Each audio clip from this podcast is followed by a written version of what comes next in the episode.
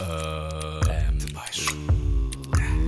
Uh, Debaixo da língua. Se entrar numa sala e só reparar numa pessoa, o mais provável é que seja ela. Joana Barrios é a mother, therefore rioter. Ou seja, uma mãe ativista, pensadora, escritora, atriz, cozinheira e fashionista. Quantos Zifans pode ter uma convidada? Todos os que quiser.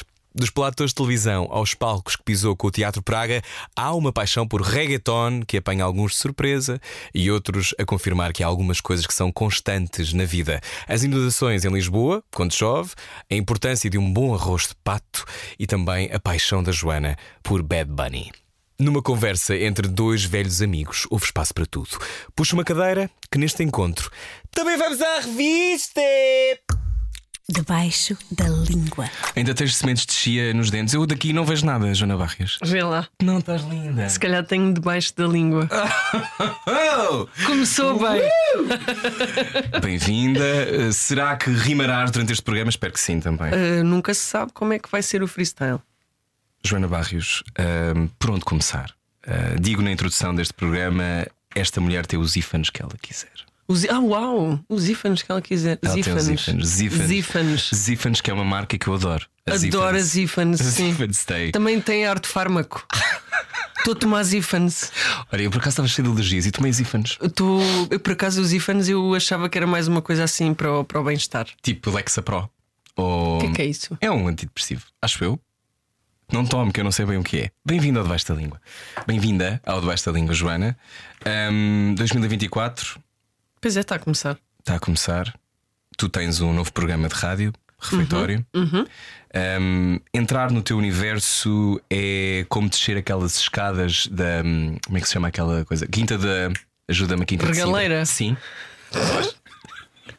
Eu queria fazer, eu queria fazer uma coisa e depois de repente eu não sei as minhas próprias referências.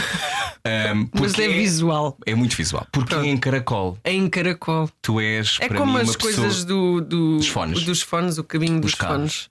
Tu és entrar na tua cabeça é um bocadinho entrar numa escada em caracol. É uma espiral. É uma espiral. Como é que tu estás? Eu estou ótima, uhum. Como não, não é? Sempre ótima. Sempre para arriba, nunca para abaixo. Sim. Uh, açúcar? Lá. Açúcar não, sempre. Um... Não, está tudo bem. Sim. Tens um novo programa chamado Refeitório. Tenho. Tens um livro que saiu ano passado, Palato Rico, Palato Pobre. São tudo coisas do ano passado. É tudo do ano passado. É tudo do ano passado. Refeitório é do ano passado. Mas tu não és uma pessoa do passado. Não. Não. Eu não, por acaso não sou nada nostálgica. Nem sou assim muito melancólica com essas coisas. Ai, as coisas que... Como era a minha adolescência. A tua era sem televisão, se bem me lembro. Sem televisão, tipo no meio do campo. Uma coisa muito bucólica, mas para um adolescente isso não é bucólico. Tens saudades desse tempo?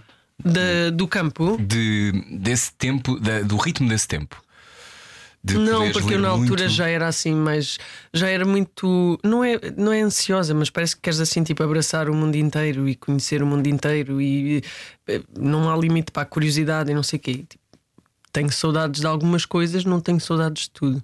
Até porque quando és adolescente e vives no campo, não hum. tens a maturidade suficiente para perceber que aquilo realmente é uma coisa ótima, super privilegiada, uma grande riqueza, etcétera. Hum. Achas só só estás desejoso de te ir embora, né? Que era o caso. Tu ias muito a Lisboa ou não? Sim, vinha a Lisboa e gostava muito de ir a Lisboa. Vinha a Lisboa um, ao teatro, ao cinema. Vinha a Lisboa às compras. uh, Às vezes vinha só com os meus pais, que vinham aqui uh, compromissos profissionais ou com amigos. E eu vinha também e gostava sempre de vir a Lisboa. Era sempre E fantasiavas com morar em Lisboa ou não? Bem, eu sabia que isso ia acontecer, portanto não, não estava na fantasia. Não podias pensar, tinhas doze anos e penso, quando é que eu me mudo? Não ah, é isso tipo não, coisa. Nessa altura não. não Não. Foi só quando comecei a perceber o que é que queria fazer assim da vida e o que é que queria estudar. E, e materializei que se calhar ia ser aqui. Manifestaste? Sim, disse muitas vezes em alto. Disse ao espelho muitas vezes. um... escrevi, no bat... escrevi com batom no vidro. Nas... Não tinha batons, talvez do cieiro. E depois eu tirava a terra para se ver. E, sim. Na zona onde a casa tinha melhor feng shui. Claro. Tu, tu já, já nos conhecemos há muitos anos e visto que esta entrevista vai ser boa. Um, tu, ou não. Ou não, ou não, para quem está a ouvir. Porque é que eles estão a dizer? Um, quando, quando eras miúda, Não sei porquê, agora imaginei-te a olhar para o vidro e pensar. Eras do tipo de criança, eu era, em que ias dizer Maria Sangrenta para o vidro. Gostavas de... O que é que é isso? Não sabes? Não. Nunca ouviste falar disto? Então, há, há crianças que fazem o jogo do copo, não é? Dos espíritos. Hum. Mas no Alentejo, como as coisas são muito mais verdade, as pessoas não fazem, não é? Não sei. Porque os espíritos estão mesmo lá a morar. Isabel Allende, sabemos. Ah, ela vive lá? Sim, sim. Ok. Tem uma casa na comporta. Tem, tem. Não, esta ideia de ir para, para, para. Havia este mito que se tu fosses para a casa de banho e dissesse Maria Sangrenta dez vezes, Maria Sangrenta, Maria Sangrenta, Maria Sangrenta, Maria Sangrenta. A sorte é que isto não é a casa de banho. Ah. Pois, exatamente, a sorte é que não é a casa de banho aqui. Não sei, não. Não, não eras, eras uma criança eu... dada às magias e, e acreditar no sobrenatural. Epá, assim, coisas que eu adorava fazer em criança, assim, típicas de campo e desse tempo, era atirar pedras, era assim uma coisa que eu adorava. No recreio da escola atirávamos pedras, até que uma vez levei com uma pedra no nariz que me abriu o nariz todo, foi muito divertido. um, Isso eu gostava muito de fazer. um, Na minha escola secundária havia um medronheiro, portanto havia ali uma altura do ano que nós íamos apanhar medronhos. Uhum. um, Íamos, tipo, na altura havia, havia quem fosse aos cogumelos e não sei o quê, tipo, coisas do campo. Não fazia isso da Maria Sangrenta. Nem sei o que é que é, só descobri hoje.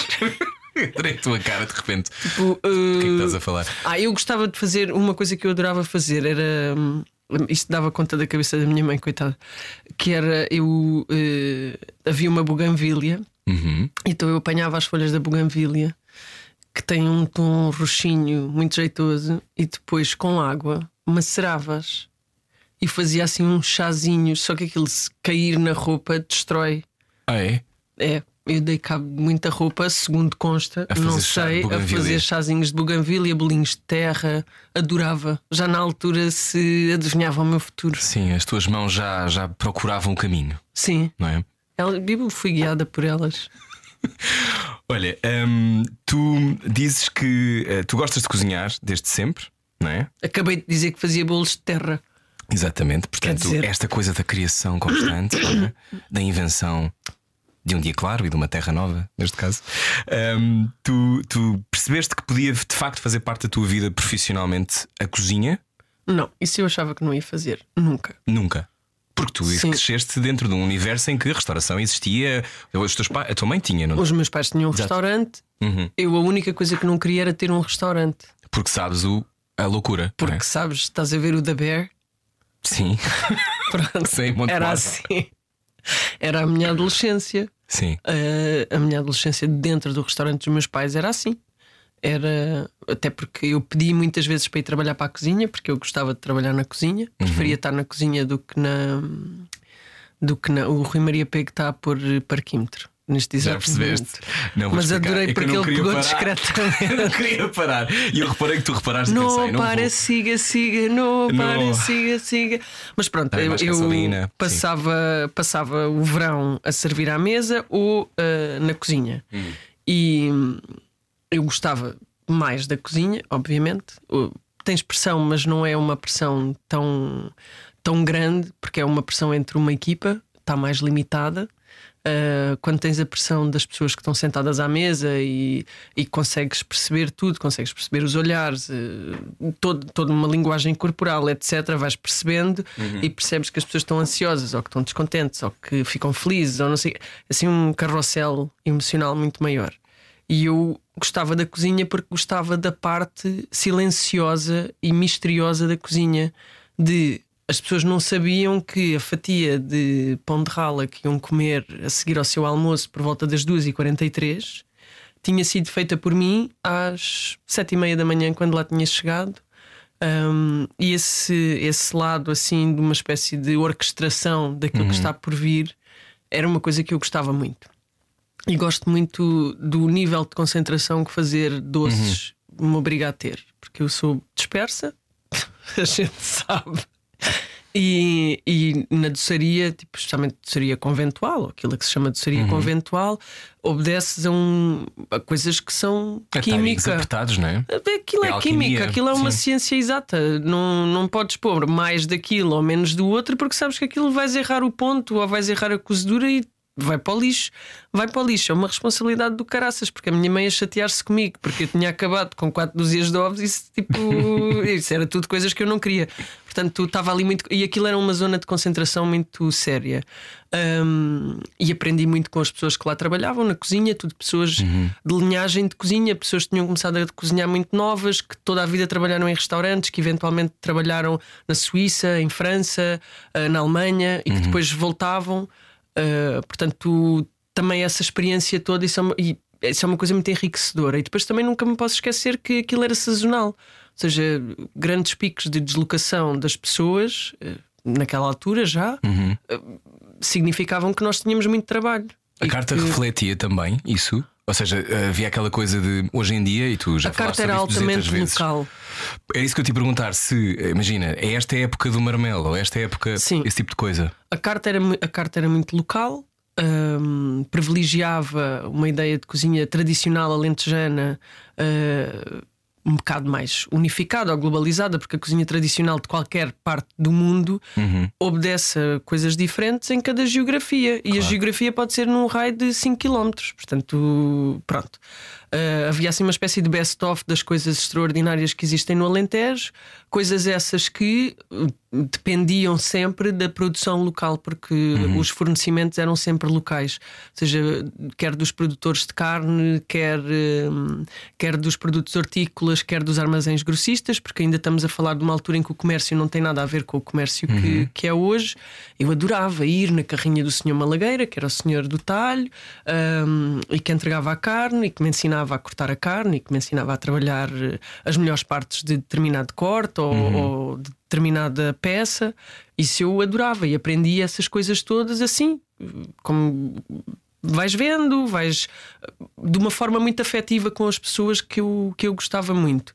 E o mesmo também com, com as mercearias, com essa, porque ainda havia, ainda havia um armazém grossista onde tu ias comprar. Uhum. Pronto, entretanto as coisas alteraram-se todas, mas este lado assim meio mágico que não, ou seja, não tem nostalgia, porque a gente não pode querer parar a evolução e, e a alteração dos tecidos uh, urbanos, sejam ou rurais, é impossível.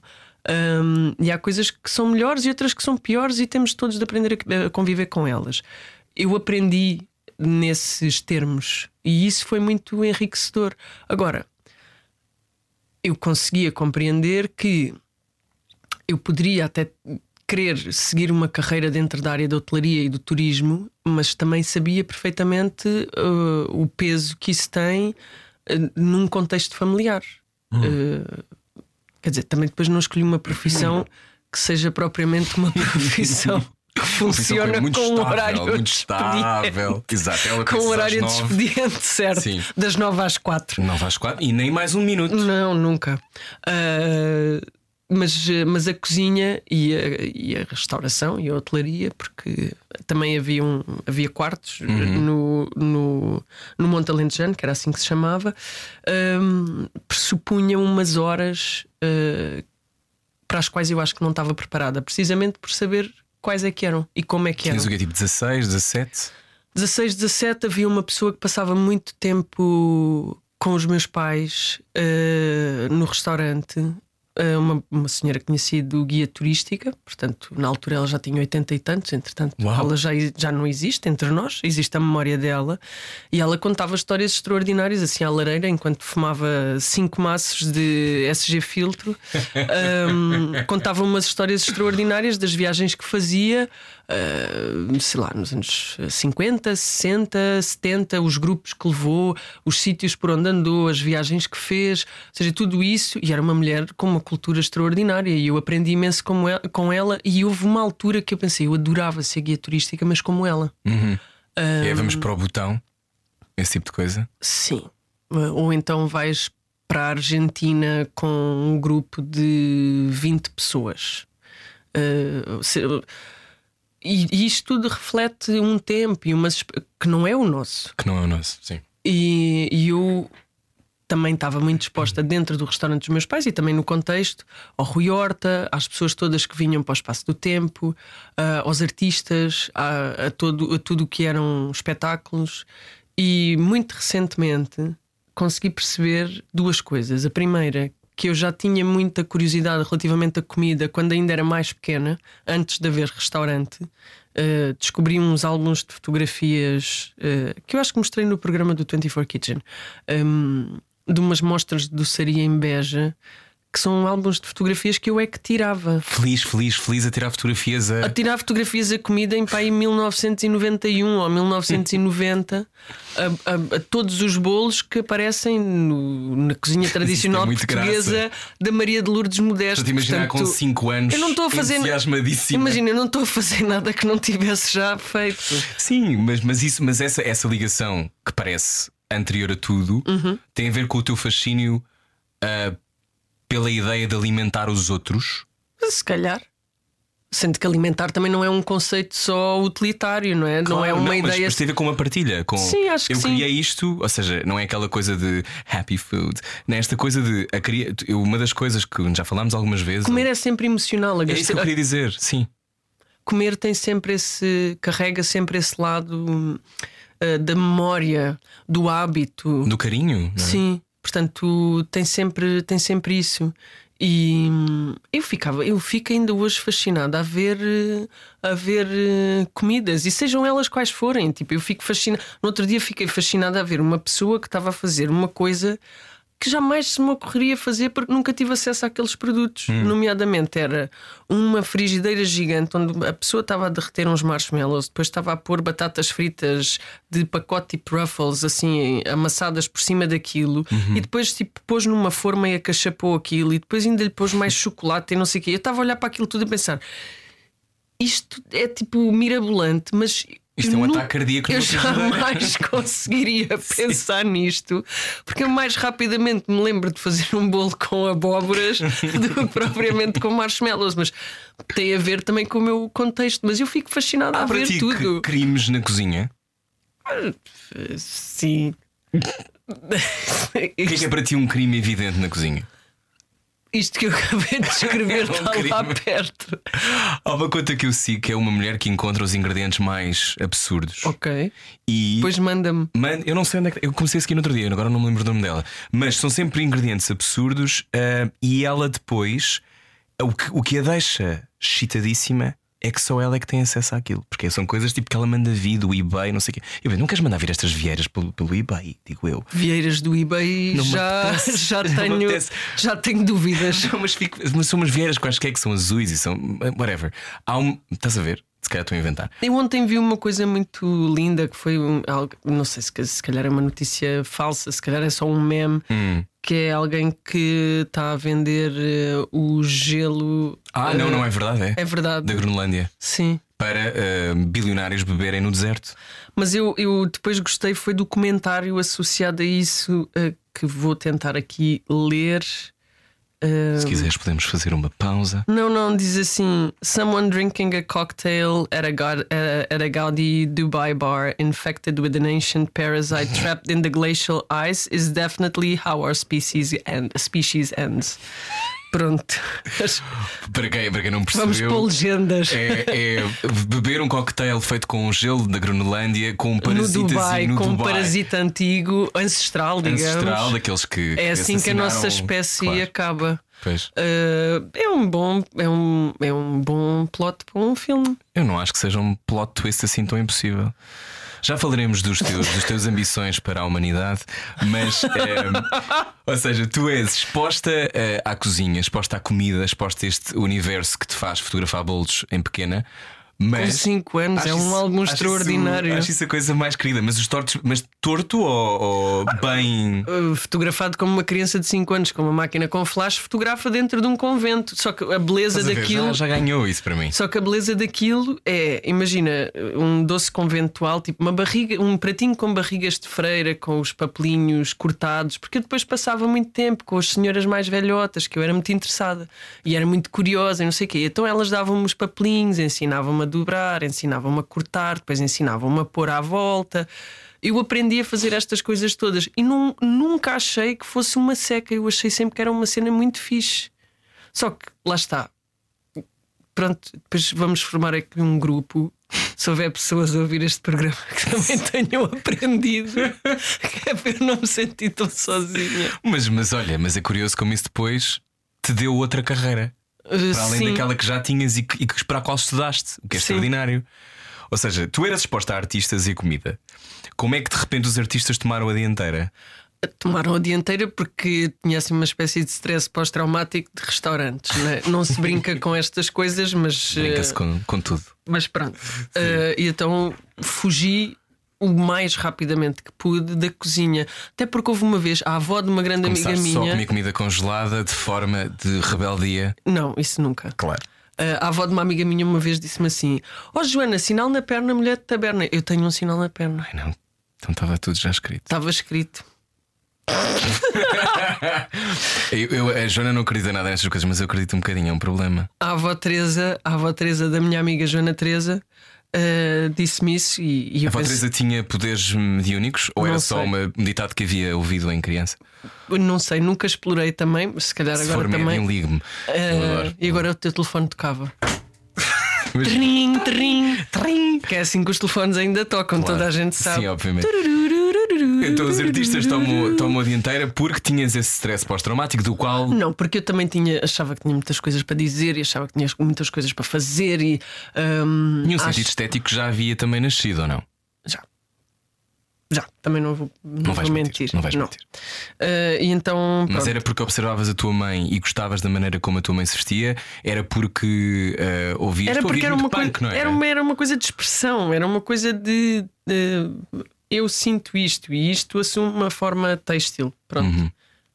Uh... Mais uma, ou seja, a comida é uma maneira, esta é outra maneira. Sim, são tudo formas de te afirmares, obviamente. Uhum. A comida depois também tem este, este lado. Estavas a dizer aquela coisa da comida congelada. Eu comecei a cozinhar quando vim morar para Lisboa, cozinhava em casa. Uhum. E percebi muito rapidamente que uma das únicas formas que eu tinha de esticar o meu orçamento, que era entre a mesada que os meus pais me davam, que era curtinha, e o dinheiro que eu ganhava a trabalhar no restaurante dos meus pais no verão, não sei o uhum. quê, com pequeninos trabalhos que ia fazendo, uh, gerir então esse, esse orçamento passava pela comida. Se eu cozinhasse em casa e levasse comida de casa para a escola todos os dias, uhum. ou muitos dias, uh, era fácil eu conseguir ter um bocadinho mais de dinheiro para ir ao teatro, para ir a concertos. Eu ia mais a concertos que ao teatro, também não vou mentir.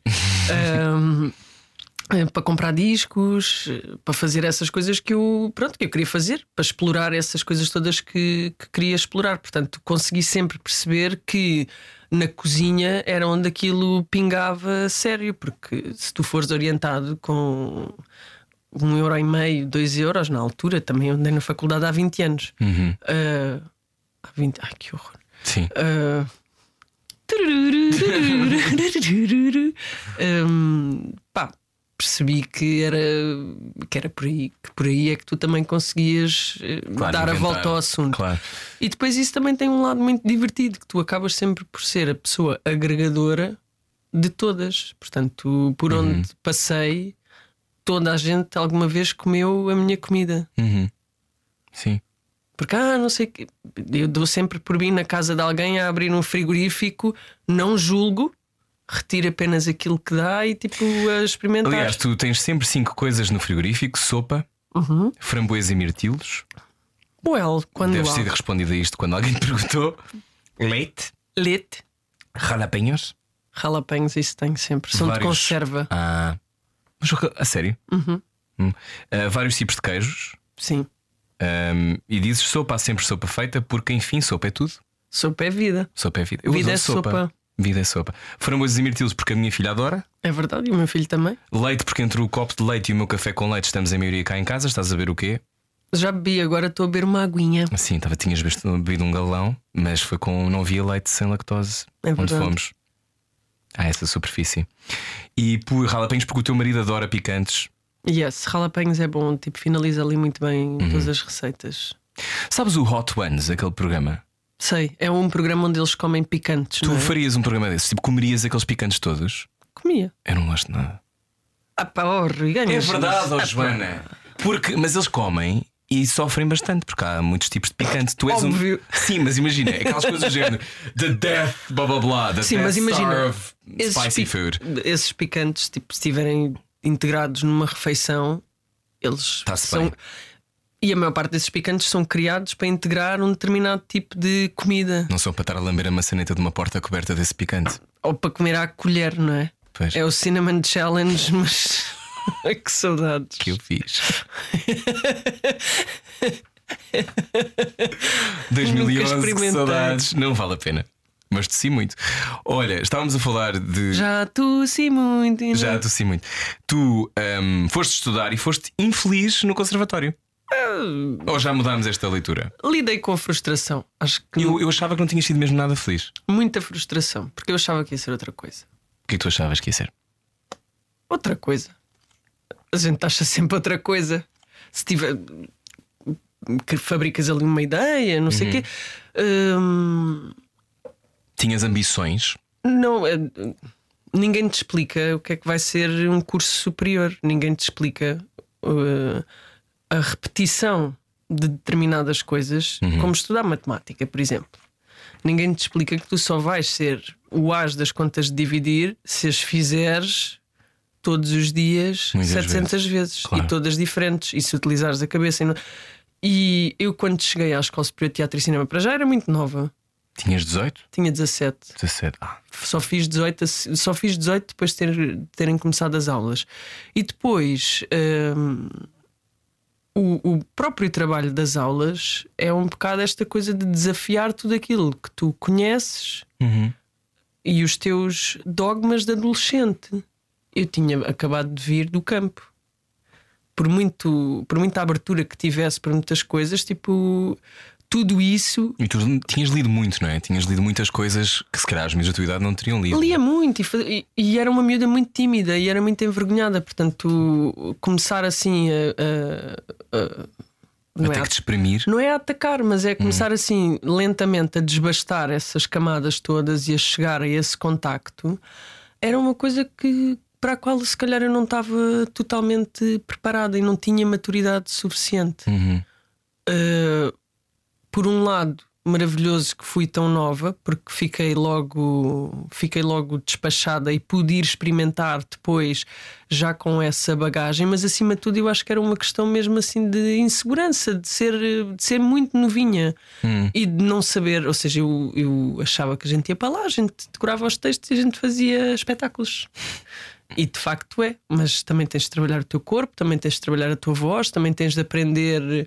Porque tu, sem trabalhares o teu corpo numa aula de corpo ou numa aula de movimento, não sabes para o que é que ele serve. Uhum. Portanto, quando eu acabei a Escola Superior de Teatro e Cinema, consciente desta falta de, de maturidade para poder aproveitar aquilo que me era proposto nas aulas, uhum. porque às vezes ficava uh, perplexa da minha timidez e das coisas que não conseguia fazer, e lá está esta frustração, um, fui trabalhar com uma coreógrafa para perceber o meu corpo, para perceber como é que eu me podia movimentar, uh, as, as particularidades das minhas características físicas, uhum. porque são diferentes para todas as pessoas. Portanto, tudo aquilo que eu achava não foi. E bem que as pessoas me diziam: é muito difícil, é muito difícil. E esta, porque isto é tudo abstrato. Ah, é muito difícil. Bom, define difícil, uhum. define, define duro, define essas, essas. Eu não sabia como é que elas eram. Portanto, também não tinha assim muita, muita noção. Eu não venho de uma família de artistas, não venho de uma família de. Uhum. Se me dissessem como é que era ir para a escola de hotelaria, eu se calhar era capaz de ter aí uma certa. Uma certa noção. Claro. Agora ali não. E, e, e pronto, e depois quando comecei a trabalhar com mais frequência, e porque muito, por muito que nós não queiramos, nós já estamos assim a morder aquela geração de querer tudo muito rápido. Nós somos assim desta geração, tu também. Sim, nós somos a mesma geração. Do... Das viragens, tipo, nascemos sem internet, mas depois tivemos internet. Tipo, houve assim estas, Sim, estas não viragens internet, mas todas. Mas já escrevias e as pessoas liam o que tu escrevias, não é? Sim. Portanto, destas viragens todas, nós, tu também Sim, queres uma certa. O mítico blog Transédia. Também tens uma certa vontade de fazer as coisas rápido e de ver os resultados. Uhum. E, por exemplo, quando eu fui trabalhar com a Ana Sanchez para Barcelona, uhum. um, coreógrafa, eu pá, aí então foi. foi... Levaste muitas chapadas. Foi porque eu pensava assim, ai, agora é que eu pensei, pensei mesmo, tipo, não tenho utilidade, eu estou mesmo num sítio errado, eu não posso estar a fazer isto. Porque o meu corpo não tem memória, eu não tenho, eu não, não consigo fazer estes passos, não consigo fazer estas coisas. Tipo... Isso é de uma enorme coragem, Joana, ias fazer isso. Ou tem a ver com uma. Estavas à procura de um. Eu achei que sou muito estúpida. Não, mas também muito inconsciente. Se, tu, se, se achas que o teu. Por exemplo, eu também não tenho jeito nenhum para tudo o que seja. Eu acho que hoje em dia tenho uma ligação muito maior ao meu corpo, mas também eu estudei mais tarde. Eu acho que isso também faz algum. Sim, na minha turma havia muitas na minha turma da Escola Superior de Teatro e Cinema havia muitas pessoas muito mais velhas do que eu, uhum. que, que já tinham feito teatro, que já tinham passado por processos de ensaio, por essas coisas todas. E que já tinham um olhar artístico também sobre as coisas. Eu não, não tinha é? isso, eu tinha visto muitos espetáculos, eu tinha lido muitos livros, eu do ponto de vista prático nunca tinha feito rigorosamente nada. Então Barcelona, onde estiveste três anos, uhum. lembras esse tempo com alegria? Ah, super! Mas eu lembro tudo com alegria, atenção. Agora, com a distância de vinte anos, eu consigo perceber. Ah, eu não tinha maturidade nenhuma. Pois. Mas também admiro imenso, por exemplo, os meus pais que, que, que a minha mãe, coitada, que maturava ao telefone, eu a chorar, eu chorava, vinda das aulas. Ah, mãe, eu sou péssima, eu não, eu não consigo fazer nada disto, eu quero desistir. E ela não vai nada desistir, disparado, não sei o quê, mas eu quero desistir. Óbvio, porque era miúda. E havia aquela coisa de já teres que ter uma, uma leitura sobre o mundo artístico, sobre o que é que tinhas de dizer. Porque ah, a ideia não, que eu tenho é que no todo. Conservatório, a ser ator criador é uma, é uma cena. Aquela sabia, sabia lá eu, nem hoje sei. Sim, mas podia saber, na altura havia, podia haver essa pressão. O que é que queres dizer? Não sei. Sei lá. Tu em Barcelona também tiraste, uh, já falámos disto outra vez, mas uma pós-graduação em crítica de cinema e música pop. Por que não enriquecer os meus conhecimentos? Por que não? Aí procuravas uh, trabalhar na Blitz? Não, procurava um lugar dentro da teoria onde talvez me pudesse sentir mais à vontade. Uhum. Porque achavas na escrita. Que, as, que as letras, as, a escrita era o teu universo? Onde te sentias mais confortável? Porque achava que me sentia mais confortável. Tu escreves sim. muito bem, sabes isso? Oh, desbarato. É verdade? Dentro do género literário, receitas, estou a brincar. um... Our Julia Child. Não, de... eu sempre gostei muito de escrever, escrevo muito desde pequenina e gosto muito de escrever. Não guardo nada, vai tudo fora. Um... Mas tu, tem, tu tens um, um tom que é teu. Todos nós. Sim, mas, mas o teu está aprimorado. O tom dela. O tom dela. Um... Adoro o tom dela. Grande beijinho para o tom dela. Tenho, tenho meu tom peixe, se calhar devo ter, porque lá está, pratiquei muita escrita, uhum. muito, muito, muito, pratiquei muita leitura e de uma certa forma é uma coisa muito mais íntima, não é? Tipo, tu escreves, tu podes corrigir, podes apagar, uhum. podes. Não sei. E, e, e aí foi mesmo tentar compreender o, o objeto artístico. Achas que tens sorte? Acho que sim, muita. Ou a sorte não existe? Eu acho que tenho muita sorte, eu acho que tenho assim mesmo muita sorte. Já viste? Fogo. É incrível. Eu acho incrível porque mas, mas eu acho que tu és. Há uma, uma coisa que te define. É uh, não, não ouviste a minha. Agora que vou começar a fazer já com o Guilherme, fiz a mesma coisa. Tu não ouviste a minha introdução, mas eu digo que quando se entra numa sala, se há uma pessoa em quem se repara é em ti. Oh, porque eu tenho quase um metro e oitenta e também não. tenho este cabelo e viste-me desta não, forma. Não é só. Mas isso tudo. Mas, podia, mas podias, podias não querer ser nada disso. Mas também não é de propósito. Está sentada. Não, mas eu, o que eu quero dizer é que tu, estás, tu, tu tens a tua identidade. Não há ninguém como tu, eu não conheço mais ninguém como tu. Não há. Não fujas do que eu estou a fazer a minha, minha pergunta. Ah, sei lá. Não, então, mas, mas esta, esta ideia de quem tu és, de ser, de estás. Mas isso não tranquila. É uma pergunta, e se foste tu que afirmaste, eu não. Eu posso discordar. Também ia te fazer uma pergunta a seguir. Ah. Que é: uh, esta, tu sentes que, que te encontraste cedo? Depois desse, desse caminho todo, porque aos vinte e tal, quando eu te conheci, quando já eras porteira do Lux, entre outras coisas, e atriz com os Praga, um, mas sentiste que já tinhas a tua identidade esclarecida? Sim, não, não sei. Eu própria ainda não sei o que é que ando a fazer. Não sei, porque há uma coisa que eu sei que tenho. Eu sou muito curiosa e não, não tenho assim pânico de errar. Não tenho esse pânico. É óbvio que no meu interior começa a sentir, ah, pensar que estou a fazer tudo mal ou que não sei. Mas, mas tu pareces segura, gosto sabes de tentar. Isso? Tens essa, tu emanas segurança, não emanas insegurança? Porque posso ir disfarçando com canções e não sei o quê, com este cabelo e tipo, tudo coisas para distrair do objeto principal. Um, mas eu gosto de tentar, prefiro tentar fazer a não tentar fazer. Uhum. Talvez só tipo, ir à ginástica que eu não tento mesmo, nem insisto. Tudo o resto, não. Mas, mas gosto de tentar, acho que é importante tentar, acho que é importante fazer. Uh, já cantam os Açúcar Moreno, só se vive uma vez. Sim. Portanto, há que tentar e há que ir experimentando. E se a oportunidade surge ou se eu de repente ponho a cabeça numa coisa, uhum. depois eu tenho de fazer aquilo, né? Depois já não vai dar. Foi isso que sentiste quando conheceste? Foi o André ou foi o Pedro? Já não me lembro bem da história. Eu conheci os dois, na verdade. Eles estavam, eles estavam sentados uh, a jantar, acho eu, numa Talentejano. André Teodósio e Pedro Peni. E eu, eu entrei para ir jantar com os meus pais na mesa da lareira e tinha uma t-shirt de Sonic Youth e eles repararam. Uhum. E eu fiquei starstruck porque eles estavam todos ali tipo, oh my god, it's them.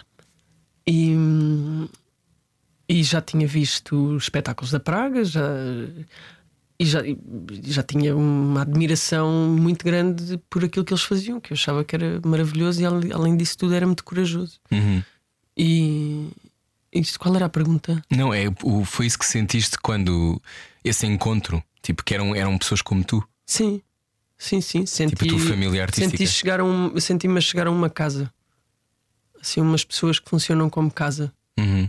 E, e família artística é precisamente o termo, porque, porque existe essa relação familiar de acolhimento, de cuidado, de carinho, de crítica quando é preciso fazer crítica. Uh, portanto existe isso e isso é uma coisa muito, é uma coisa muito bonita que, que se mantém. Que se mantém e que eu desejo que também aconteça com muitas pessoas noutras profissões também. Uhum. E noutros sítios. Mas lá está. Tu estavas a perguntar se era sorte. Eu acho que é sorte. Quando te estreaste com eles, já tinhas feito coisas antes, mas uhum. quando fizeste o primeiro espetáculo com eles, qual é que foi? Foi o Conservatório em dois mil e oito. Oito. Ah, ok, já tinhas, então já, já tinhas cruzado. Oito, nove? Não, não sei, não sei a data certa. Mas o que é que sentiste? Ah, eu quero fazer isto com eles para sempre? Claro, senti que aquilo era o meu sítio e que eu não queria ir a mais lado nenhum. Tipo, tá, encontrei-te, é aqui. Hum. Finalmente. Finalmente. Hum. Quantos anos passaram desde que trabalho? quinze, para aí? quinze, vinte? quinze. quinze. Há pouco tempo, Bravo dois mil e vinte e três. Se que eu fui pudesse, ver? Eu se pudesse, eu pagava-te de ver. E eu batendo-te as palmas. E tu, tu sentes que, que com a Praga tu puder, podes ser aquilo que te apetecer sempre? Podes-te inventar, das, porque tu escreves, tu, tu inventas coisas. Como é que funciona? Vocês criam todos os objetos juntos? Quem escreve uh, neste momento é o André, o Zé Maria, a Cláudia e o Diogo, dentro, uhum. Cláudia Jardim. Zé Maria Vieira Mendes, André Teodósio. Hum, é claro que quando tu estás a trabalhar os textos, depois acrescentas, retiras, uhum. umas coisas funcionam mais, outras funcionam menos, mas tipo, pronto, esses ajustes são ajustes que acontecem depois em cena. Uhum. Hum, todos trabalhamos para servir o espetáculo. O espetáculo é a coisa mais importante, uhum. não é o indivíduo. Sabes? Isso é exótico neste tempo? Deve ser. Deve ser muito exótica. Nós estamos no pico, acho que estamos assim mesmo a chegar ao pico do individual, não é? Uhum. Em que cada um é um. E estás assim tipo, muito preocupado em proteger esse teu, essa tua feudo. Coisinha uhum. feudo do Instagram. Sim. Do TikTok. Sim. Quem és tu no TikTok? Quem és tu no Instagram? Eu não tenho TikTok.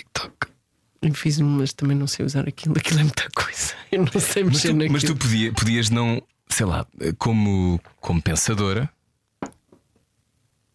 Estas caras matam. Credo. Como pensadora, podias, podias não gostar de redes sociais, podias não, podias não querer participar nelas, podias, podias escrever sobre elas, como fazias na Transédia, mas podias. Tu tens uma, uma pegada digital muito forte. no sentido em que uh, são inúmeras as coisas. Mas eu demorei muito tempo a tentar perceber como é que o Instagram funcionava, que eu não percebi, não achava muita graça ao Instagram. Não, eu achava que achavas graça ao Instagram, não, mais ao Instagram do que outras coisas. Eu achava o Instagram difícil de navegar porque não, não, não tinha linguagem fotográfica suficiente para me expressar nele como hum. me expressava com facilidade das palavras, por exemplo. Ok. Então, assim, uma coisa. Não sabia, não sabia manobrar aquilo. Foram as redes sociais que te deram a televisão? Não, não sei. De, de, o, acho que sim, se calhar. O blog. O blog? Sim. O blog que existia e que não existe e que, entretanto. Não te apetece mais? Não, escafedeu-se na internet. Desapareceu? Desapareceu. Não esqueci... desapareceu nada, mesmo? Esqueci de pagar o domínio. Não é possível, mas apagou. Sim, tudo. Não estás a falar a sério, Joana. Estás a ver? A Transédia era um blog influentíssimo. Eu estou-me a rir e não tenho nostalgia nenhuma. Lá foi tudo. Não, eu, eu lia religiosamente o Transédia. Sim, eu tinha um gosto assim muito. Escrevias sobre cultura pop, sobre, sobre moda, tudo. Sobre música. E ria-me muito a fazer aquilo. E era, e era assim uma coisa tipo. Era bem adolescente, era bem. Eras, eras da velha guarda? Sim, velha guarda dos blogs. Maria Guedes, um beijinho. Beijinhos, beijinhos. Um... Sim, porque o escrever sobre moda e o pensar sobre moda acontecia ali, portanto, hum. uma coisa leva à outra e levou-me ao armário. Que eu adoro. Parabéns. Obrigada. Já foi? Já foi. Não farás mais? Uh, não, acho que não. Já acho fizeste que tá... as perguntas todas que querias fazer? Não, continuo a ter perguntas. Acho é que uh, a moda, tal como outras coisas que fazem parte do nosso cotidiano, uhum.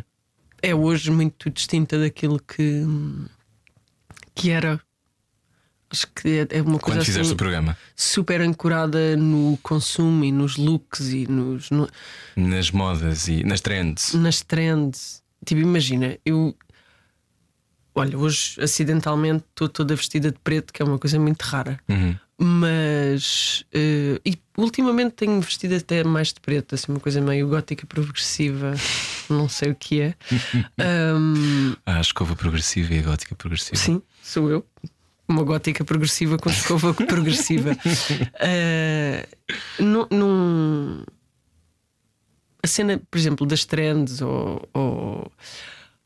Porque aquilo que eu percepcionava enquanto moda e estilo, etcétera, era um estilo hiperpessoal, uhum. uma coisa mesmo. A afirmação de, da identidade, sim, não é? É uma extensão de ti, é a tua forma de te exprimires. E de repente, tipo, tu se fizeres um scroll no teu feed de acordo com o algoritmo que tu tiveres, aquilo vai-te dar quarenta ou cinquenta ou sessenta ou mil versões da mesma coisa. Uhum. Não há esse. Ou eu, ou eu não encontro esse spark. Assim, essa coisa tipo. Mas há peças que, que te deixam ah, babar, claro. Não é? Olha, hoje trago uma, uma linha que eu adorei, que é uma flor. Sim, eu achei muito gira. Que é, mas toda preta. Sim, como as flores deviam ser. Sim, neste porque tempo. É gótica. Uh, mas, uh, mas. Para quando Evanescence? Para mim já fez o comeback. Eu então, pula numa playlist no outro dia, pus. Uh, Bring Me to Life? Sim. Ou My Immortal? Uh, Bring Me to Life e My Immortal, porque era uma playlist só de female singers e temos, temos tudo mesmo. É aí que se faz a diferença. É. Um, mas mas eu, eu sei que quando fizeste o armário, um, eu acho que na altura tu estavas muito entusiasmada com a ideia de pensares a moda, não é? Ah, e, e ter espaço é sempre para que, isso. E, e pensar a moda é uma coisa muito importante. Então a moda reflete aquilo que nós. A moda, como a gastronomia, é, é emocional, é e afetiva. Sim, uhum. portanto reflete a forma como nós também olhamos para o mundo, quer seja por oposição, quer seja por contradição. uh, Há muitas formas também de, de olhar para essas trends e para isso tudo. Acho, que, tecido acho que muito rapidamente é? Nos esquecemos tipo, uhum. da coluna do Bill Cunningham no New York Times, por exemplo, que era aquilo que ditava de alguma forma o teu olhar sobre uma coisa. Foi se calhar ele a primeira pessoa uh, de uma forma muito sistemática a uhum. dizer que uh, uma coisa é uma trend. Acho que há, há vários documentários onde ele diz, tipo, de repente em Nova Iorque no verão eu comecei a ver eh, luvas de pele e casacos de pele e pessoas com coisas em pele, e de repente, tipo, é uma trend. E isso é muito interessante, ou seja, olhares para isso é muito interessante, porque e o, e o armário tinha esta coisa de olhar e pensar a moda desde Portugal. Uhum. E é muito divertido isso, porque aquilo que é trendy cá, ou aquilo que, que é uma tendência, ou que é uma forma de vestir comum a um grupo de pessoas cá, é diferente de noutro sítio qualquer. Lá está, mais uma vez. A estética portuguesa girly existe mesmo? Sim. Sei lá. Eu não costumo ver muitas miúdas vestidas de Portuguese Girl na rua. Sim. Uhum. Porque lá está, eu acho que isso é uma coisa uh... de nicho. De nicho. E acho que há uma necessidade de alimentar este, este algoritmo, uhum, que te obriga todos os dias a criar qualquer coisa que é disruptiva e que uh, vai criar um pico dentro do próprio algoritmo, uhum, não é? Para, para criares o tal pico de atenção, de ser um de... gancho das pessoas virem, começarem, sim, a seguir-te. E isso é uma coisa que, por exemplo, não, eu não sei fazer isso. Mas tu não precisas de fazer isso. Se calhar preciso. Se quiser dar ritmo ao algoritmo, se calhar até preciso, mas eu não sei fazer, eu não... porque não é uma linguagem da minha geração. E tipo, eu ainda não consegui aprendê-la. Uhum. Quando, quando falas de moda, também falas de linguagem, não é? A maneira, sim, como nós nos, entramos no mundo e nos apresentamos. Entramos numa sala, este sou eu, não é? Sentes que as pessoas estão mais arrojadas ou estamos muito mais normies? Estamos muito mais conscientes de que isso é uma coisa. Pois há dez anos não. Pronto, estamos muito mais conscientes de que isso é efetivamente uma coisa. Uhum. Nunca viste tantos, tantas coisas escritas sobre outfits nem nada como vês hoje. Sim. Portanto, é muito mais presente. Mas a moda continua a dar-te alegria? Sim, sim, sim, sim. Há, há coisas que eu acho muito giras. Olha, há, neste momento há uma coisa que eu acho muito gira. Eu adoro seguir um, uma conta do Instagram chamada I Deserve Couture. Ah, eu sigo também. É perfeita. Uhum. Essa, essa é a conta mais perfeita de moda da internet. Porquê que gostas? Pelo comentário. Porque o comentário é muito bom e é sempre muito pertinente e é muito divertido. É uma coisa feita com, com esta urgência do agora, uhum, mas é uma coisa muito divertida. Uh, houve uns prémios quaisquer, não sei. Golden Globes? Não. Critics' Choice Awards? Acho que é o Critics. Emmys? Acho que foram os... Bom, eu já vou ver. Sim, mas houve uns prémios, sim, cujo backdrop era uma coisa... Da Fox. Sim, mega era um... busy. Emmys? Emmys, ok. Era muito busy e tipo... Cor de laranja com os... Sim. Tinha... Ou seja, não tinha um espaço livre. Era tudo. Uhum. E de repente o primeiro comentário que ele faz é... Uh... Vão-me perdoar, mas tipo, este backdrop para fotografias é uma coisa horrível, é um para crime. A pessoa perceber os outfits a e, silhueta, e, a, e as exemplo. Coisas da noite. Uhum. Sim. E é incrível, tipo, de repente tipo, já não é só sobre a roupa, mas também é sobre uma série de outras coisas. É sobre a mensagem. Sim. É? E, e, e ele faz umas coisas muito divertidas que é tipo. Uh, tem, tem muita graça e tem, e, e tem muita graça e, e goza muito com ele próprio. Portanto, isso, uhum, tem, isso tem muito interesse. E dá-me muito interesse ler. Mas eu achava até que ele tinha muito mais seguidores e afinal só tem duzentos mil. Atendendo a. Porque eu acho que aquela conta é muito influente. Mas também por ser mais... Às vezes não tens que ter tantos seguidores assim para seres influentes. Sim, são conteúdos extensos. Há uma rapariga eu também. Eu gosto que tu escrevas textos longos, que és para aí das poucas pessoas que ainda escreve textos longos. Eu gosto.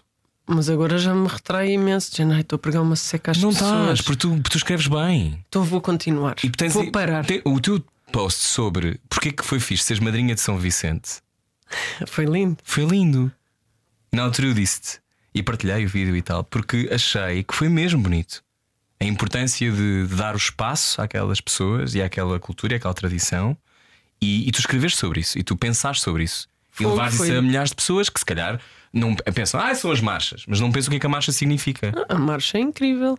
Porquê que a marcha é incrível? Porque é muito agregadora de muitas coisas.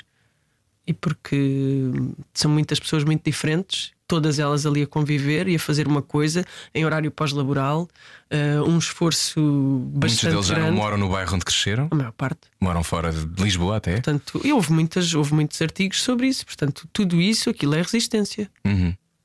E aquilo é incrível. Portanto, ter o privilégio de me escolherem para fazer uma coisa destas, achei uma coisa muito extraordinária.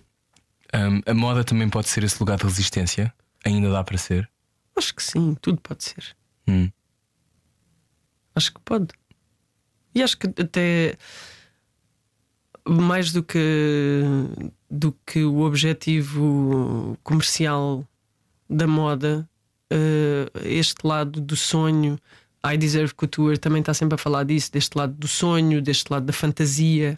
Um, da, da beleza, de poderes ter, poderes ter beleza, não é? De alguma forma, parece-me que ao documentarmos a nossa vida todos os dias através de imagens em redes sociais que privilegiam a utilização da imagem, acabamos por aniquilar um bocadinho esse espaço do sonho. Porque em vez de tu estares a pensar no sonho, que quando pensas numa produção de moda e quando ouves falar sobre as produções de moda, por exemplo, o Tim Walker, que são hum. umas coisas muito mais sonhadas e muito mais elaboradas, etcétera. Mesmo as fotografias do Mário Testino, uhum. uh, de, do David LaChapelle, ou seja, destas coisas assim, destes grandes nomes, tu ouves falar e, e percebes que tudo aquilo implicou um contexto, um, um conceito, uma ideia, tempo. um conceito, uh, fotografias que foram pensadas para uma peça de roupa, mas fotografias que também foram inspiradas por uma peça de roupa, a construção do cenário, do guarda-roupa, tudo isso envolvido nesse sonho e nessa tal fantasia que depois é fotografada. Uh, eu acho que a nossa relação de banalização total, até mesmo com a própria imagem, acabou por ir aniquilando um bocadinho esse lado sonhado da moda. Essa e artesão, coisa... não é? Essa, é o arte, ser o artesanato dessa imagem. Essa criação Sim. da imagem que tem vinte pessoas por trás dela, não é? Sim, desse, essa coisa toda da fantasia e desse, desse, desse universo todo. Isso acaba por ficar assim um bocadinho... Não sei, acho que... Mas isso não é arte? O quê? A fotografia de moda? Não, a fotografia de moda feita com esse tipo de... Ah, isso é arte, obviamente. É, é, é, é mas eu acho muito importante. Eu acho que cada vez, quer dizer, cada vez se vê menos, se é que ainda se vê. Eu acho que já não se vê quase nada. O quê? Tipo, fotografia de moda mesmo pensada dessa vê, forma. Vê, houve agora umas capas muito bonitas da Vogue Itália, acho eu. Sim, mas é, epá, é a Vogue Itália. Sim. Vou ver. Quais. quais hum, eu lembro-me que a dada altura tu adoravas a I D, não sei se ainda gostas. E, e, e continuo a gostar. São... Se, há, se há, ainda, ainda vale a pena, ainda compras revistas? Não. Não. Consomes tudo online. Tenho uma certa aversão a muitas coisas. Ai. Faz-me muita confusão, é muita, é muita coisa. É, são, pois são estas capas muito bonitas da Vogue Itália. Viste as últimas da Linda Evangelista para a, foi a Interview? Não, não foi a Interview. São lindas. Ai, lindo isso. Estas, estas... parecem pinturas, não é? Pois, esta é muito bonita a capa, não vi o interior, lá está. I'm judging the book by its cover. Uhum. Uh, mas são, são muito lindas, são mesmo muito lindas. Tu na tua vida persegues a beleza? À minha maneira, Ou ela que sim. persegue a ti? À minha, à minha maneira, lá, à minha beleza. Pronto, eu vou, não vou dizer outra vez, mas pronto. Lá aquilo que eu acho bonito, quer dizer... Mas, mas dá-te, tens êxtases estéticos muitas vezes. Claro. Mas também, para além de ser com bolos, tens na vida. Do género, vi uma coisa lindíssima. Sim, ou, ou não, às vezes não tem que ser a nova Bottega Veneta, percebes? A nova Statement uh, Bag. Ah, bag. Não. Há uma muito bonita agora que tem assim uma cena à frente. O que é que é uma cena? É um, uma espécie de um, um nozinho. Eu, eu fazer rádio. Tem uma cena com as mãos à frente do microfone. Tens de, tens de guiar as pessoas pelo teu pensamento. Vou tentar. Uh, tem uma espécie de. Ah, é um, um nó. Laço. É um nó. É um nó. Chama-se Andiamo. Então sabias que estavas-me a ver se eu conseguia fazer sozinho. Claro. Andiamo bag. Andiamo bag. E Andiamo para isso ou nem por isso? Oh, esse, tipo de, esse tipo de. Andiamo. Andiamo. Esse tipo de, por exemplo, uma Birkin. Esse tipo de coisas atrai-te, estimula-te. Acho giro, mas uh, não sei. Eu vou ao supermercado com essas coisas. Mas a questão é essa: é... por onde é que eu ando? Pelo supermercado. Mas, mas, mas, tu tem, mas tu investes de vez em quando nessas coisas. Sim, acho, acho divertidíssimo. Mas não é uma coisa de agora, é uma coisa desde sempre desde que eu sempre. achava lindíssimo. E fazias uma coisa que é importante dizer: que é, muito antes de toda a gente descobrir a Vinta de Vestiaire e essas coisas todas, já a minha amiga Joana Barrios já lá andava, já lá andava há muito tempo, oh, e a fazer os bons deals. Oi, oh, aos anos, aos anos. Porque esta ideia do, do da... Eu trabalhei numa loja de segunda mão. Pois, eu lembro-me, tu tinhas-me dito já isso. Tipo, eu agora se calhar vou começar a fazer as coisas que ainda não fiz. Tipo? Não sei, vou começar a fazer assim uma bucket list de coisas que não fiz antes dos quarenta. Não, isso tem pouco tempo. Isso tem muito pouco Olha, tempo. Olha, já falámos muito de moda, ainda falámos pouco de, de, quê? de comida. Cozinha. Pois então. Este programa que tu uh, fizeste agora para o vinte e quatro Kitchen, uhum.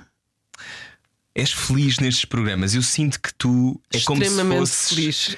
É, é Natal todos os dias. É. Ou o teu, o teu dia de anos, que é o dia, o teu dia preferido. É o meu dia preferido. Sempre. Agora é um bocadinho o dia dos anos dos meus filhos. Sim, mas é muito fixe. É muito fixe. Por que é tão fixe? É incrível. Porque eu sou uma disparatada e faço tipo quinhentas surpresas e diverto-me imenso. Mas sim, porque acho que é um dia especial, individual. Pronto. Ok.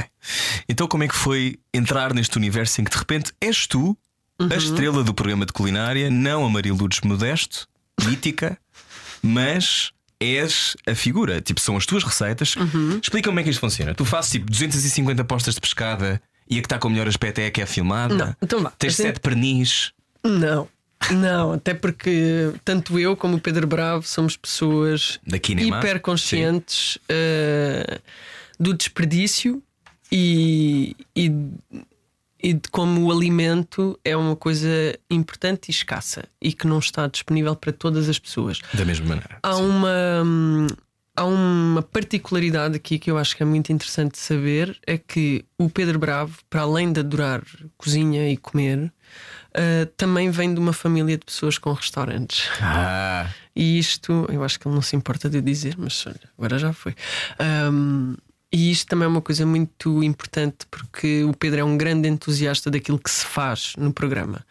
E então eu, eu e ele, se calhar mais eu, porque eu achei que os programas deviam ter todos um tema. Pronto, hum. começa aqui já. Só quem gosta de temas é a Joana Barrios. Há um tema, vá um tema.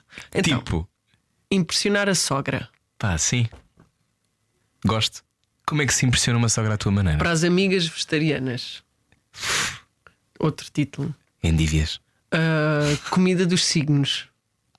O que é com aquário? Menus do horóscopo.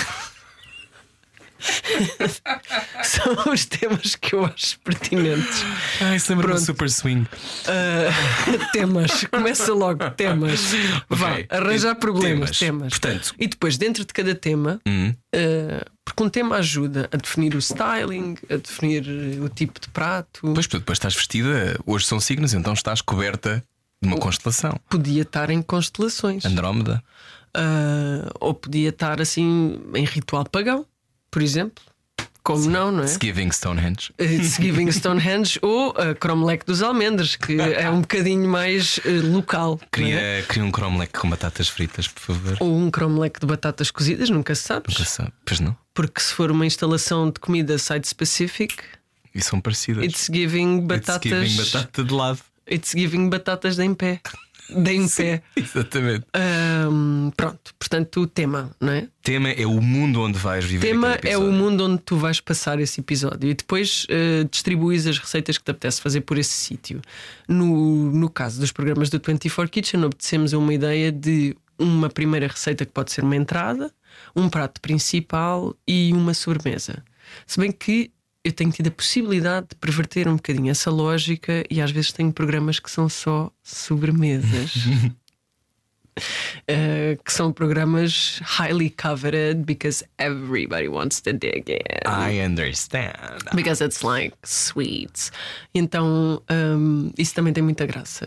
Os, uh, os pratos principais, sei lá, tens de pensar sempre que são receitas para filmar.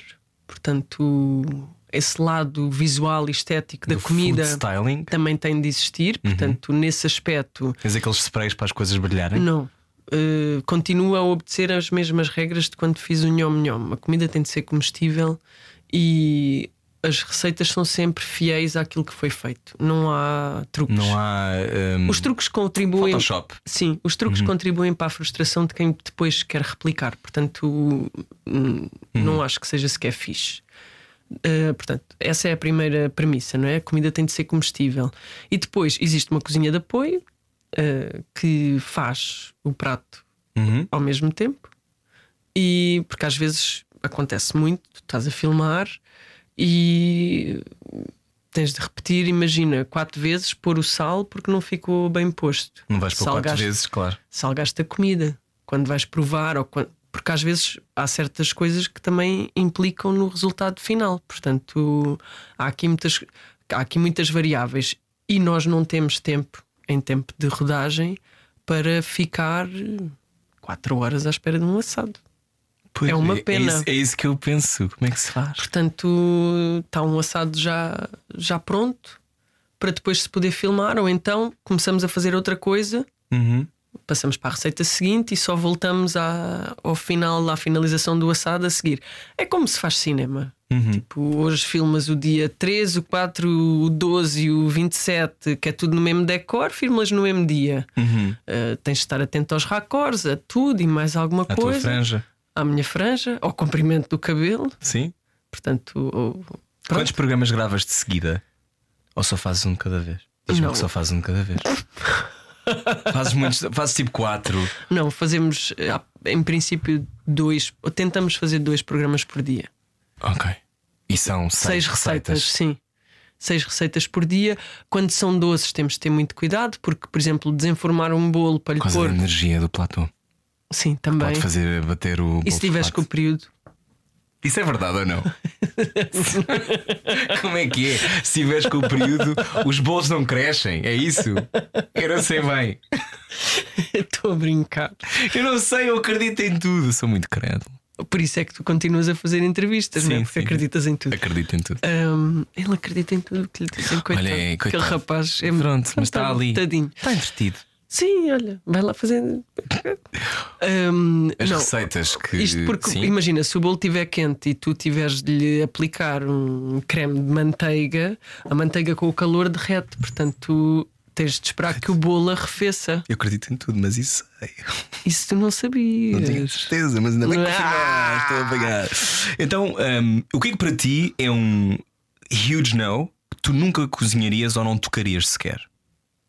Nada. Nada? Não. Tipo, aquelas coisas que são de origem, tipo, que inventam, é tipo a manteiga que não é manteiga. Epá, isso eu tenho dificuldade em, em... Categorizar? Não, em utilizar coisas que eu não consumo. Ah, ok. Então, Ou... essa, é, então essa é a tua linha. Tipo, imagina, eu não consigo usar coletes. Coletes na vida? Não sei, tipo... Coletes, mas vestidos. Coletes de, de roupa. Tu agora dizes, não, Rui, colete é uma coisa... Que é um tipo de cogumelo. Adorava. Os boletos shiitake. Não, isso são os boletos. É, és? Podia ser. Podia ser. Mas, então tu não cozinhas coisas que tu não comerias? À partida eu comeria tudo, não é? Mas hum. uh, eu consigo perceber os cremes vegetais, essas coisas todas. Consigo perceber as vantagens e... e, e então o que é que significa do ponto de vista da sua origem, não é? Sim, agora... Entre um creme vegetal e uma manteiga, acho que já ficou claro, não é? Claro. São estas coisas que dividem as pessoas. Senti muitas pessoas a pizza com ananás ou pizza sem ananás? Sem ananás. Pois. Tu ananás? Nunca, acho que nunca comi pizza de ananás. De ananás? Não. Olha, então este programa, tu fizeste primeiro o da Joana. Primeiro da Joana, duas temporadas, uhum. Alá Barrios, uma temporada. Vamos agora gravar a segunda, portanto, quatro temporadas de... Estamos a falar de trezentas receitas. Nunca fiz essas contas. Pois, e louco serias? Não. Não, não. Qual, qual é a coisa que mais prazer te dá fazer? De receitas? De receitas. Eu adoro fazer doces. Todos? Uh, sim. É, é muito desafiador do tal ponto de vista da concentração. Uhum. E... E depois o doce é uma coisa hiper estética. Ah.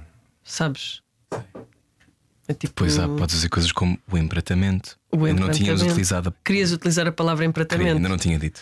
Pronto. Posso até incluir na, na introdução que ainda não gravei. Ok. Posso pôr, veja tu bem. Tu ainda não ouviste a minha introdução porque não a gravei. Sim. O empratamento. Ainda não fiz é. o empratamento deste programa. Mas tipo, o empratamento do bolo uhum. uh, pode ser. Uh, pode ser um bolo inteiro. Camadas. Uhum. Texturas. Segues contas de pessoas que são, por exemplo, food designers e coisas do género? Tipo que tiram fotografias e... Essencialmente memes. Memes e I Deserve Couture. Memes, I Deserve Couture e comidas com animais. Ok. Que é uma tipo um cena... pintainha a comer. Eu ontem vi uma pessoa que fez um fato de, de bacon, bacon claro. para fazer um Kevin Bacon. Isso é o tipo de coisas que eu gostava de fazer programas Gosto. sobre. Por favor, mas há espaço de certeza para isso o vinte e quatro Kitchen. Não sei, tenho que propor. Mas, uh... Então aí és feliz. E como é que é o backstage da cozinha disto? Tipo, é uma loucura quando um prato corre mal? uh, É Não. tenso de fazer? Nada tenso. Tu é és super divertido. livre a apresentar, não é? Eu acho Pronto. que é também por isso que és, tu és. Eu escrevo eu acho... os guiões. Sim, também ajuda. Pronto. Mas tu és, tu és um, uma figura televisiva, eu acho. Deixa-me que te diga, minha querida. Impar. Acho mesmo, acho que tu, ótima... tu és uma ótima comunicadora, minha querida. Nossa, uma ótima. Ouça, ouça, ouça. Não, mas acho que tens, tens o teu tom, não é? O tom dela. E, e acho que acho mesmo. Acho que és. Vou escrever isso também na introdução. Tom dela. Comecemos por aqui para falar de Joana Barrios. Um, não, mas esta ideia de que quando eu vejo um programa é o teu programa e tu és aquilo e, não, não tá... e tu falas assim na tua vida, não é? Não, Imagina. Não estás uh, a montar um boneco. Eu estou ali, não é? Mas depois há quatro câmaras. Sim. E depois, para além das câmaras, há uma pessoa do som, há a produção, há as pessoas da cozinha de apoio, uh, está a realização. Há muita gente. A tua roupa, o teu styling. Há a minha roupa, exato. É o David? É o David. David Mota. Uh, as make-ups, os cabelos, essas coisas. Existe isso tudo. Isso está tudo ali presente, maioritariamente dentro do estúdio. Portanto, eu quando estou a fazer o programa, eu estou a fazer o programa para as pessoas que estão ali comigo. E estou-me a rir com elas. E estou a entretê-las a elas. Uhum. E às vezes, tipo, sai um programa todo em rima porque, porque foi para ali. Ou sai um programa todo a cantar porque foi para esse sítio. E porque o Pedro vai falando comigo e vai-me dizendo coisas dizendo, agora faz não sei o quê. E te... Agora não... há esta comunicação, não é? Uhum. E it's giving. E é sempre, como eu sei que depois existe um trabalho de montagem que valoriza todas estas coisas, um, eu sei que isto também ajuda a construir um determinado tipo de, de narrativa. Portanto, primeira coisa, a receita tem de funcionar. Segunda coisa, aquelas pessoas todas. É um trabalho duríssimo. É estar de pé doze difícil. horas Sim. com uma câmara montada nas costas. O mínimo que eu posso fazer é comida em quantidade suficiente para toda a gente poder provar. Uhum. uh, E que aquelas pessoas, tipo, de vez em quando tremam o plano a rir, porque aquilo é um sítio fixe para todos. Porque isto só tem graça se toda a gente estiver divertida e se toda a gente estiver a gostar daquilo que está a fazer. Porque estas profissões são profissões de vocação. São profissões uhum. que tu vais à procura delas porque gostas delas. Quer dizer, se estiveres ali a apanhar uma seca e se claro. a pessoa que está ali é, é intragável, isso é um terror. Tu és, gostas de te ver? Não, isso eu nunca vejo porque... Nunca vês? Não. Nem para ver se a roupa fica gira? Eu não gosto de ver. Tenho, porque depois começo a policiar-me imenso e começo a, de, a encontrar defeitos na maneira como disseste, não sei o quê. Não, não, eu não devia fazer assim, ou eu não devia fazer assado, ou eu queria fazer mais isto. Nunca te acontece. Acontece de certeza que é, tu vais fazer uma coisa, né? E depois dizes assim, agora vou fazer assim, e sai exatamente igual ao anterior. Mas para ti aquilo estava... Tipo, tudo ao lado. Era completamente diferente. Não, mesmo dif... Obrigado por me deixarem repetir. Cá dentro, dentro de mim foi mesmo completamente diferente. Uhum. E, e eu uh, sei, porque sou extremamente analítica e crítica comigo, não é? Uhum. Porque fiquei a empreender sobre todas as coisas durante uhum. uh, horas, dias, anos até. E, e não quero que isso aconteça. Uhum. Porque também grande parte de... É óbvio que vejo os programas. Se calhar vejo a fazer assim, fast forward. Ai. Assim tipo... Bom soufflé. Passa à frente. Sim, vejo assim um bocadinho em fast forward. Onde é que encontras estas receitas? São receitas que te apaixonam ao longo dos anos e que tu vais fazendo? São livros antigos? Eu de vez em quando vejo-te com os livros antigos que tu vais. Os livros antigos são uma coisa extraordinária. Às vezes ainda cheirar um bocadinho a estado novo, não é? Não, uh, te... não, pode haver receitas boas dessa altura. Uma coisa não. Receitas boas. Não estás a fazer um bolo fascista. Diz? Não estás a fazer um bolo fascista. Não. Não é? Não, de todo. Nós temos esta coisa da dona de casa, não é? Temos este problema com a figura da dona de casa, uhum, e da mulher na cozinha e estas coisas todas. Portanto, se eu puder contribuir para isso. Mas isso já se esbateu ou não? Não sei. Se, Voltando atrás, livros antigos. Livros então, antigos que refletem outro tempo. Teleculinárias, estás a brincar? Ah, sim, sim, sim. A minha avó tinha algumas, não é? Porque não é como hoje que tu compras uma revista e depois tipo tchau. Não, não é? Durava Compravas anos. Uma revista e aquela revista. Minha avó também tinha. Aliás, eu fico muitas vezes a olhar para as receitas da teleculinária e para as fotografias, porque a própria relação que nós temos com a fotografia também é uma coisa muito descartável. Uhum. E se uma fotografia de comida, eu fotografo os meus livros todos com o Carlos, uhum, amantíssimo esposo, excelente fotógrafo. Uhum. Um, se uma fotografia de comida, assim, se tu fores ver aquelas pessoas que fotografam comida como se fotografam produções de moda, fotografa-se um, dois pratos por dia, ok? Nós não temos esse privilégio e temos de fazer mais. Mas imagina, quando tu vês tipo uma tarte tatin de qualquer coisa. Uhum.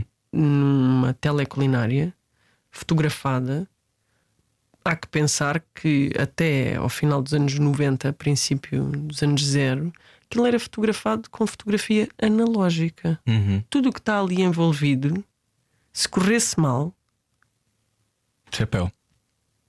Mesmo.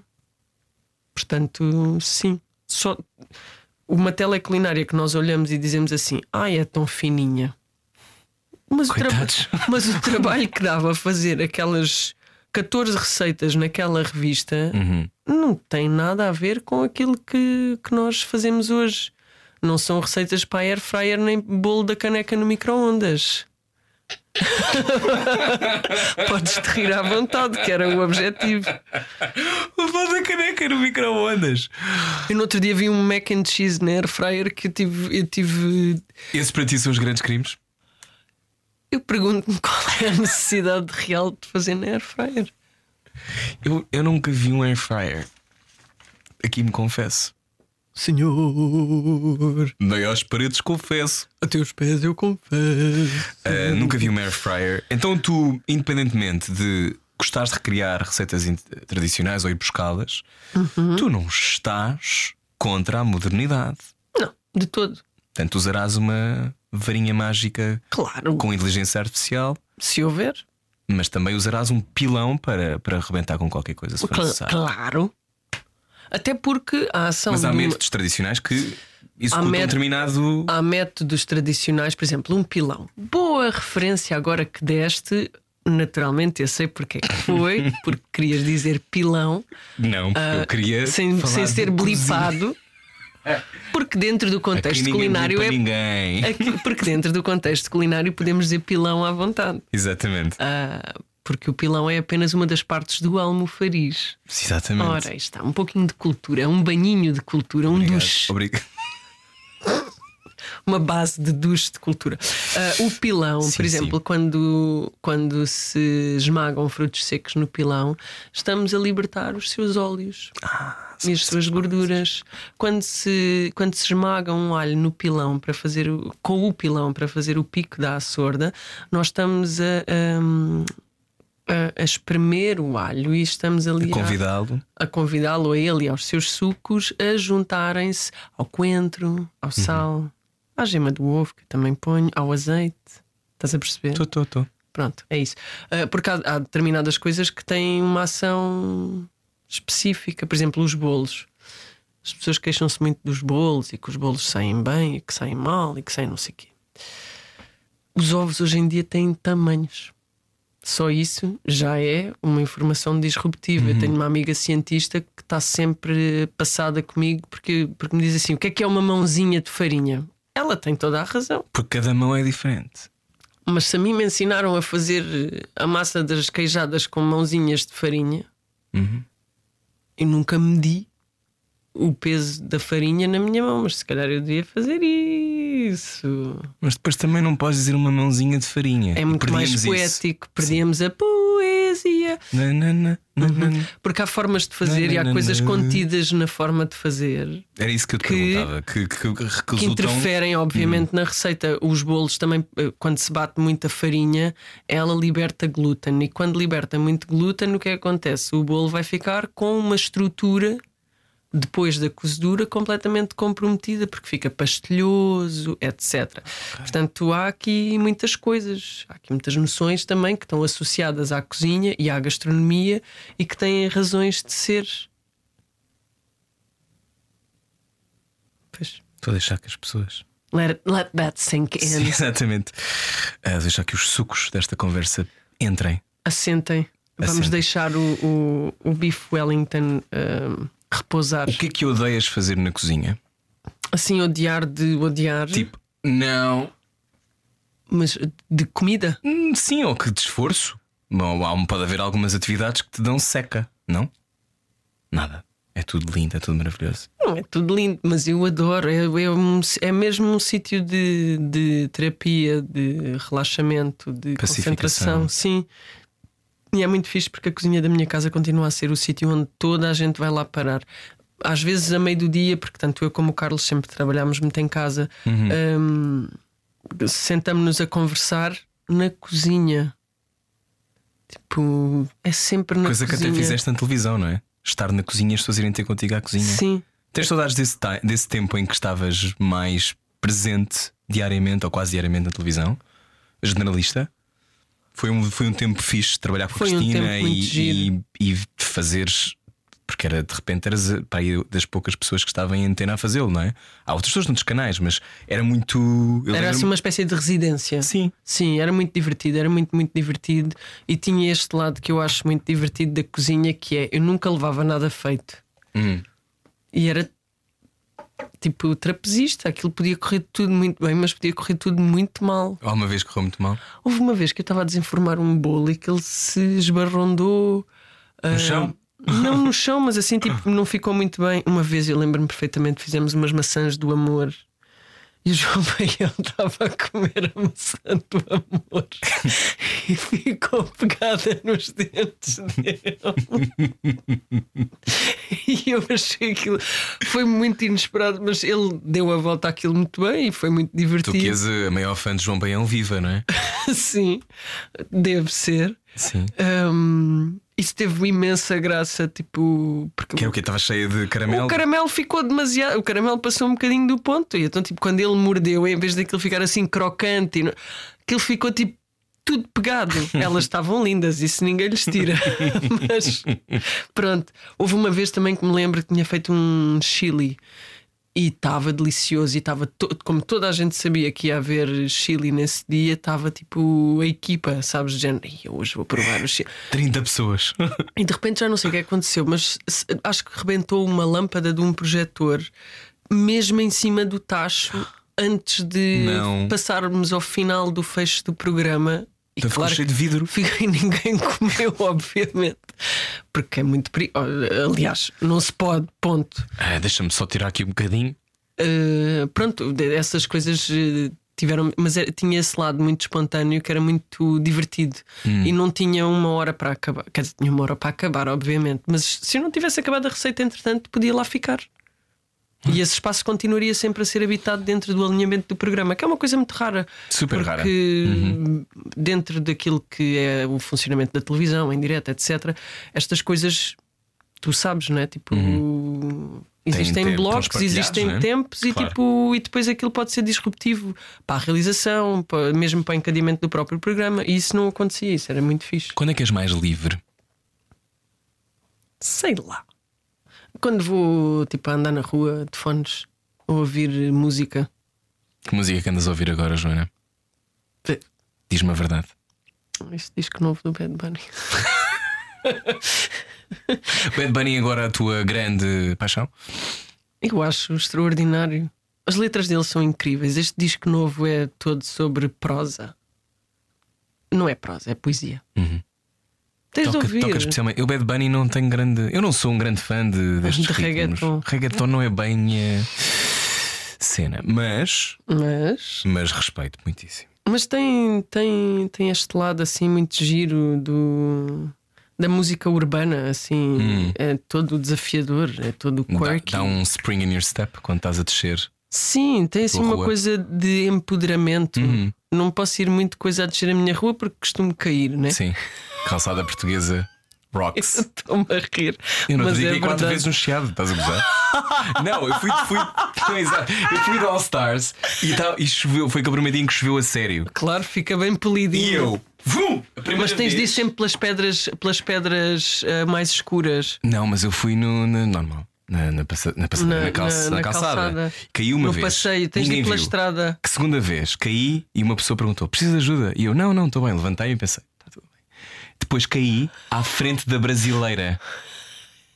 Caí no chão de, de rabo. Fiquei parado no chão como se tivesse seis anos. Levantei-me e um senhor disse: precisa de ajuda? E eu disse, ah, uh, não, está tudo bem, obrigado. Já estou sujo. E eu, todo, eu no chão, já com o braço partido e uma fratura exposta. E ele, ele diz-me assim, e olhar para o telemóvel. Culpa é tua. Como se eu estivesse a conduzir. Claro. Culpa é minha. Pois a quarta vez foi numa passadeira. Mas está tudo bem.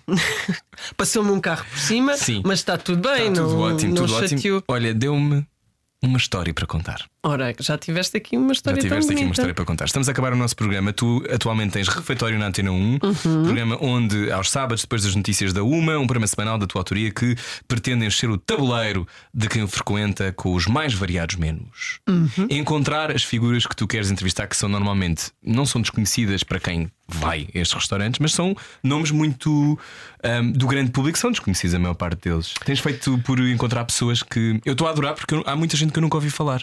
Pois é, e essa... que é muito fixe. É...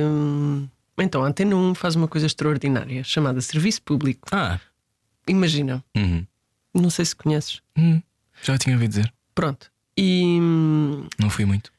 E uma das coisas com as quais eu me deparo mais nesta grande aventura culinária, gastronómica, uhum. etcétera, é hum, nós comemos todos os dias, mas muito pouco ou quase nada refletimos sobre aquilo que comemos.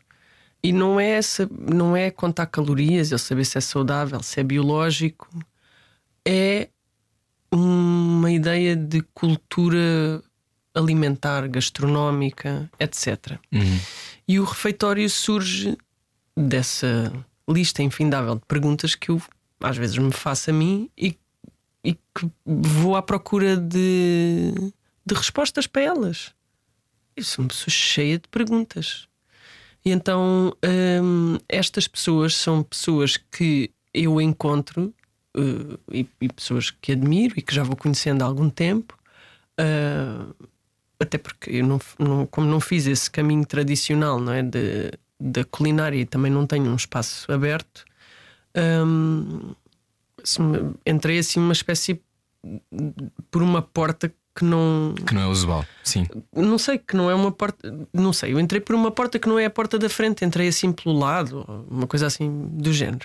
E eu estou sempre a, a brincar e a dizer que não pertenço ao setor, e o Paulo Amado, que, que já foi entrevistado, hum, e que deu uma entrevista muito extraordinária, o Paulo Amado está sempre a gozar comigo de volta e a dizer-me que uh, eu pertenço ao setor. Tipo, eu também acho que tu pertences ao setor. Pronto, mas eu, eu tenho esta coisa assim, tímida, lá está.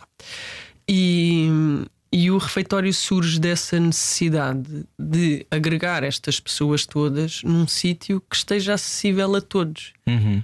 Porque a rádio ainda é dos sítios onde tu tens espaço para conversar com as pessoas e para as ouvir verdadeiramente naquilo uhum. que dizem e naquilo que é a sua contribuição para este universo da comida. Porque o universo da comida não são as viagens nem os programas do Anthony Bourdain, uh, também são, mas não são só. Uh, não são só os programas uh, onde a gente ensina receitas. Uh, A receita, o prato, a fotografia do prato, os Instagrams de, da comida, não sei o quê, são só uma face uh, visível e quase que já terminada, entre aspas, de todo um processo e de uma cadeia de coisas que vai desde a preservação do solo e da, e da produção daquilo que é o alimento até à sua transformação final. Portanto, uhum. uh, até isto chegar à mão do chef com as estrelas Michelin, tem uma cadeia enorme para trás. É exatamente a mesma lógica e eu encontro muitas, uh, muitas similitudes um, com a moda, porque há movimentos hoje em dia, quer numa disciplina, quer noutra, uh, já bastante amplos e, e, e do domínio comum, que têm como objetivo saber de onde é que vieram as coisas que eu estou a comer, de onde é que vieram as coisas que eu estou a vestir. Tipo, uhum. eu quero descortinar todos esses passos. E, e o refeitório surge dessa necessidade de perceber o que é isto, ou de onde é que vem isto tudo. E, e o que eu acho mais interessante é que é que sei lá, isto, espero que tenha trezentas mil temporadas para que esta, esta conversa não pare, porque uhum. cada pessoa tem uma história a contar sobre a sua abordagem à comida, que não é necessariamente este mito de, dos cozidos da avó e do, há, há, há aproximações à gastronomia que não passam por aí e que passam por outras e que são tão diversas quantas maneiras de ser, não é? Claro, e, uhum. o, e o refeitório tem como objetivo explorar isso. E depois o divertido, eu nunca tinha feito um programa de rádio, não sabia. Fui fazer o refeitório porque o Carlos me obrigou praticamente a dizer: tens de fazer. E eu, ok, então eu vou fazer. um, e, e tenho um prazer imenso em Em ouvir as pessoas. Eu às vezes até me esqueço de perguntar coisas. Deve ser a... estás calada há muito tempo, eu reparei. Deve ser a pior entrevistadora do universo. A única, pessoa que, a única coisa que é preciso para fazer uma boa entrevista é ter curiosidade. Porque e tu tens, eu, portanto... eu fico extasiada a ouvir aquilo que as pessoas têm para me, para me dizer e as coisas surpreendentes que têm para, para me dizer. Fico, fico absolutamente maravilhada com... às vezes com coisas que acontecem muito por acaso. A, a, a Luísa da Quinta do Arneiro, quando, na entrevista dela, ela explica como é que de repente começou aquele projeto. E aquilo é lindíssimo. É, é uma história muito maravilhosa. É uma coisa, é quase um acaso. O restaurante dos meus pais também aconteceu por acaso. Tipo, um dia o meu pai chegou a casa e disse: fica com um restaurante. Tipo, olha, comprei estes sapatos. Olha, encontrei este cão. Sim, tipo, ah, como... E isso depois altera tudo. Sim, a forma de fazer. Claro. Um... E é a lembrança de que há muitas, de que há muitas, usando esta expressão, mas narrativas ah, que, não, claro. que não habitam nunca o espaço mediático, não é? E que estão completamente longe, mas que fazem, fazem o tecido. Claro. Não só da alegria das pessoas, mas muitas vezes os restaurantes, e até os restaurantes em, em cidades mais pequenas, em lugares mais pequenos, são agregadores, como dizias, e são objetos, sei lá, de, de conversa da comunidade, de encontro da Nós comunidade. Nós hoje estamos a viver um momento em que partilhamos todos os dias muitas nostalgias das coisas que estão a desaparecer na cidade de Lisboa. Uhum. E aparecem muitos restaurantes, e aparecem muitas coisas. E é muito interessante poder ouvir as pessoas da restauração a falar com um entusiasmo incrível deste momento, deste momento e do momento em que há muito mais trabalho uh, para muito mais pessoas que querem ter carreiras na cozinha, uhum. e que querem ter carreiras gastronómicas, em que isso tem visibilidade, em que isso, uh, por ter tanta visibilidade, vai criando cada vez mais necessidade de, de valorização, de crescimento, etcétera. Cuidado com as pessoas. Isso, uhum. muita, muito da grande discussão. Aliás, o Paulo Amado tem um projeto uh, sobre isto, a saúde mental dentro das cozinhas, que é uma coisa que também se aflora muito nas ficções sobre cozinhas, uhum. e não. Sim. Uh, a Leonor Godinho também fala imenso sobre isto. Sim. Está na minha lista para, para entrevistar brevemente. Portanto, todas estas, todas estas questões, às vezes é preciso ter uma visão. Vou utilizar uma palavra que eu não adoro, assim, mais, não vou utilizar, panorâmica, uh, uhum. de, destas, destas coisas todas novas que estão a acontecer, destes... E, e também é preciso perceber uh, as motivações que levam as pessoas a, a, a criar um tipo de forma de estar dentro da gastronomia. Por exemplo, um restaurante super especializado num determinado tipo de coisa que é um restaurante de nicho, um, tipo o Arca. Sei lá, tanta coisa. Há tantas coisas, sim. uh, Tudo isto é interessante. E é interessante pensar. E há espaço para elas, não é? No uhum. enormíssimo valor que a comida e a gastronomia têm e que às vezes não se lhe atribui ou que não se lhe reconhece. Não sei, se calhar estou para aqui a dizer disparates. Eu acho que não, eu acho é que entrou no léxico comum é aquela ideia do tem uma estrela Michelin, tem duas estrelas Michelin, tem nove estrelas Michelin, mas depois o que é que isso significa de facto? Em que é que isso se materializa? Sim. Pois eu, na minha perspectiva, Joana, pessoalmente, aquilo que me interessa é que as pessoas cozinhem em casa e que, e que reclamem as cozinhas das suas casas e as cozinhas que podem utilizar como espaços de grandiosa liberdade e emancipação. Porque cozinhar, eu tenho impresso nos aventais que cozinhar é um superpoder. É, uhum. é um superpoder do cotidiano e é tão importante como saber andar de bicicleta, falar inglês, saber nadar. Porque é uma coisa que te safa e que te é útil em qualquer ocasião. Claro. Portanto, o meu interesse é esse. Se isso for uma coisa que tu depois descobres que é super fixe e que se calhar gostavas de ter um restaurante, ou... extraordinário. Mas o, o... esta possibilidade de tu comeres em casa e de comeres bem em casa uhum. é uma coisa que... que é muito importante. Então, para fechar, Palato Rico, Palato Pobre. Sim. O teu mais recente livro, um livro para reaproveitar os restos. E não, não é? só E não só, o que fazer com um frango, uma pescada, um o... litro de leite. O que fazer O que fazer um... Estás contente? Tu querias, no fundo, um, dar mais instrumentos ainda? Sim, ferramentas Ferramentas? Ferramentas sempre para utilizares no teu cotidiano. Porquê? Porque... são muitos conceitos a convergir. Ne... Estou a gozar comigo próprio. São muitos conceitos a convergir. Isto neste entronca, livro. Entronca, sim. sim. Isto, na verdade, vai tudo desaguar num caudal mais largo. Que um, é a emancipação que é de, a... todos. de todos. De todos. Um, ou seja, o que, é que isto, o que é que isto pressupõe? O que é que o Palato Rico, o Palato Pobre pressupõe? Pressupõe que... Um, na possibilidade de comprares uma pescada, podes trazer a pescada toda e a pescada não precisa de ser cortada em postas e congelada ou, ou ser só pescada cozida. Dá para fazer muitas coisas com essa pescada. Com a cabeça, com a cabeça, com o rabo, com as espinhas, com não sei o quê. Uh, na possibilidade de teres um litro de leite, o que é que tu podes fazer com esse litro de leite? É uma coisa mais... conceptual. Já conheces os nossos conceitos. um, É uma coisa mais... é disruptivo. É um bocadinho da caixa. É um bocadinho um, É um bocadinho é um bocadinho sobre como uh, uh, sobre como poupar uhum. ou uma cozinha trezentos e sessenta. Defensiva. Uhum. trezentos e sessenta é melhor. Sim, sim. Uh, Sobre como um ingrediente barato pode ter tantos usos e ser e tão desmultiplicado. Desdobrar-se. Sim, portanto hum. é sobre isso, é sobre esta coisa de, de... Porque há muitos conceitos subjacentes a estas, a estas novas noções de comida. O, o farm to table, o zero waste, o locally sourced. Tudo sempre em inglês hum. Porque sim. é eles têm tempo. Da comida para a mesa. Um, produto local, uhum. uh, zero desperdício, zero desperdício uh, reaproveitamento, aproveitamento total dos ingredientes.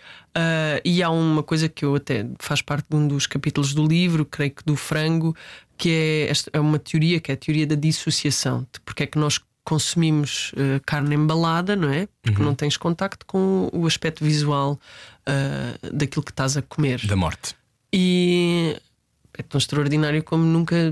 Não sei, não, não vejo muitas pessoas a pensar sobre um, uma cuvete com três peitos de frango, sendo que o frango tem dois, dois. Portanto, portanto pronto, são estas coisas que estão subjacentes também, sim, à leitura, claro, do próprio, do próprio livro, posto de uma forma hiperdidática e muito rápida, sem uhum. floreados, é, é simples. Sem ser barroco. É claro que é sempre um bocadinho barroco, porque saiu das minhas mãos, não é? Não, mas barroco, mas esse é o, o lado fixe de ser barroco. Sim. Mas não é, às vezes, não consegues. Eu estou numa fase minimalista, assim mais depurado. Opa, Mary Kondo. Uh, sim. Sparks Joy ou não? Esta couve de Bruxelas. Uh, a Laura Joy. A Laura Mas Joy. Pronto, são esses, esses produtos uh, que podem ser desmultiplicados em muitos usos. Uhum. Um, o objetivo do livro era corresponder à premissa uh, da editora, um livro de receitas baratas. Lá está esta visão global e holística. Agora sim utilizei a palavra, sim, holística. Obrigado, Joana. Uh, que, que palavras é que nos faltou usar hoje? Acho que usámos todas. Usamos... Disruptivo, fora da caixa, holístico, empratamento. Empratamento, bolha. Bolha. Hum, depois fazemos o, o levantamento. Sim, sim. Depois eu, depois eu, depois eu mando o nosso, sim, glossário. O nosso glossário das palavras mais irritantes de... do planeta. Sim, mas que tivemos o prazer de, sim, usar. trezentos e sessenta.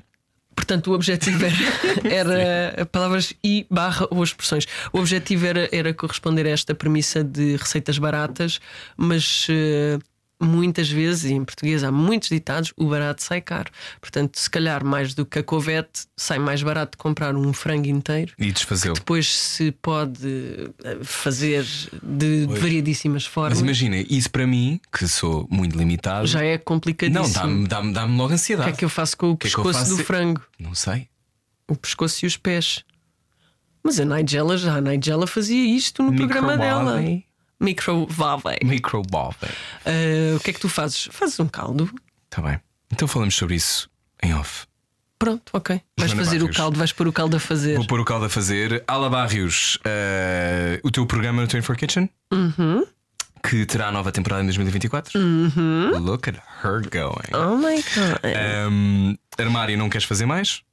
Adorava fazer, eu, eu quero sempre fazer tudo.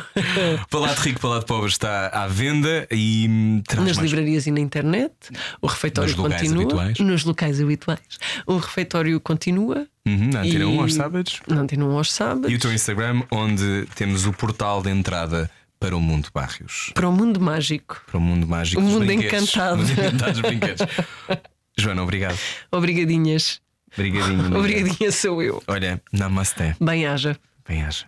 Joana Barrios, nós voltamos para a semana com mais conversas. Dia debaixo da língua. E dia debaixo da língua, não sei o que ia fazer. Dia debaixo da língua? Dia debaixo da língua. Mas isto não passa de dia, isto passa à noite. Passa quando eu quiser e quando tu quiseres, que isto é um podcast. Mas passa. passa... Quinta-feira. Beijinhos. Debaixo da língua. Na rádio comercial. Joana Barrios, em mais uma edição do Debaixo da Língua. Descubra Palato Rico, Palato Pobre, o mais recente livro de Joana Barrios, e também veja Ala Barrios no vinte e quatro Kitchen. Na próxima semana recebemos Tânia Graça, psicóloga clínica, sexóloga, autora do podcast Voz de Cama, na Antena três. Vai ser muito bom falar. Ela diz que o orgasmo feminino é um ato político. Vai ser bom.